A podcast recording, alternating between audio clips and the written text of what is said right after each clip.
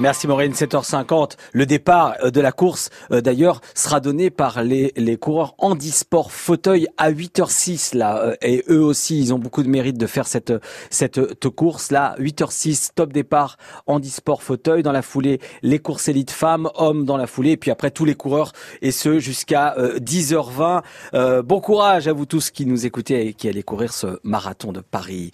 On va maintenant, avec Pierre Clément, retrouver une grande dame de Paname, une grande dame qui a marqué l'histoire de Paris par son intelligence, son talent, son courage. Et depuis le début de l'année, vous nous avez souvent emmené à Montmartre, euh, ma chère Pia, avec Dalida notamment, avec la Goulue aussi, ou plus récemment avec la peintre Marie Laurencin. Et donc ce matin, vous avez décidé encore une fois euh, de monter sur la butte. Bah oui, exactement. On retourne sur la butte. Et vous savez pourquoi on a tous envie d'y retourner? Bah non. Parce qu'il y a eu une époque où... Ah. Euh, monter à Montmartre, c'était une aventure. Les gens venaient à Montmartre justement pour s'encanailler. C'était une canaille, mais une canaille qui avait une verve, qui avait une, un très très grand talent. Nous vivons dans un monde de petits bourgeois et de fonctionnaires face à ces gens-là. Ah oui, c'est vrai, ça quand même. Flûte. Bon, alors, si vous êtes fonctionnaire ou petit bourgeois, surtout ne le prenez pas mal, mais il faut reconnaître que la butte Montmartre a un passé complètement fou sur le plan artistique. C'est fou. Et aujourd'hui, je vais vous parler d'une Montmartroise illustre, Suzanne Valadon. Mhm. Ex-acrobate de cirque, devenue modèle pour les plus grands peintres, mhm. puis elle-même l'un des plus grands peintres du début du XXe siècle. Comment ça?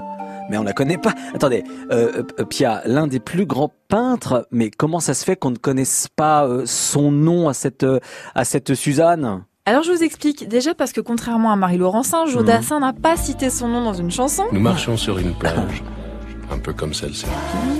Bon c'est bon, je crois qu'on a compris. Et puis surtout, parce que c'était une femme. Et eh oui, et pourtant Degas, Toulouse-Lautrec, Picasso, Derain adoraient sa peinture et étaient ses amis. Écoutez ce que disait le critique d'art Robert Ray en 1959, c'est-à-dire 25 ans après la mort de Suzanne Valadon j'ose dire, j'ose croire profondément que dans 50 ans d'ici, quand beaucoup des valeurs actuelles euh, se seront évanouies ou dissipées, la place que tiendra la Suzanne Valadon aux yeux des générations futures sera considérable. 1959-2019, cette année, ça fait 60 ans que Robert Ray a lancé cette prophétie. Et cher Robert, vous n'aviez pas tort. Alors certes, le nom de Suzanne Valadon ne nous est pas aussi familier que ceux de Picasso ou de Degas, il faut le reconnaître.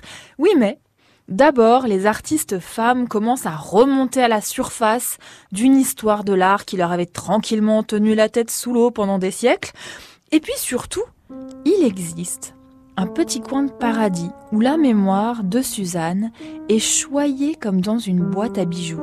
C'est le musée de Montmartre, où son atelier et son appartement du 12 rue Cortot ont été rénovés et remeublés à l'identique.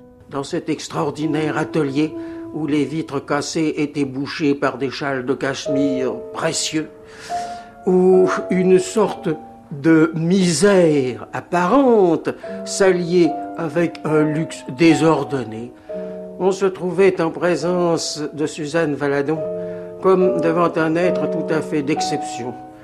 Jamais le mot vivre pour l'art n'a été aussi exact que lorsqu'on l'applique à Suzanne. Alors, grande dame ou pas grande hmm. dame? Ici, la place Suzanne Valadon.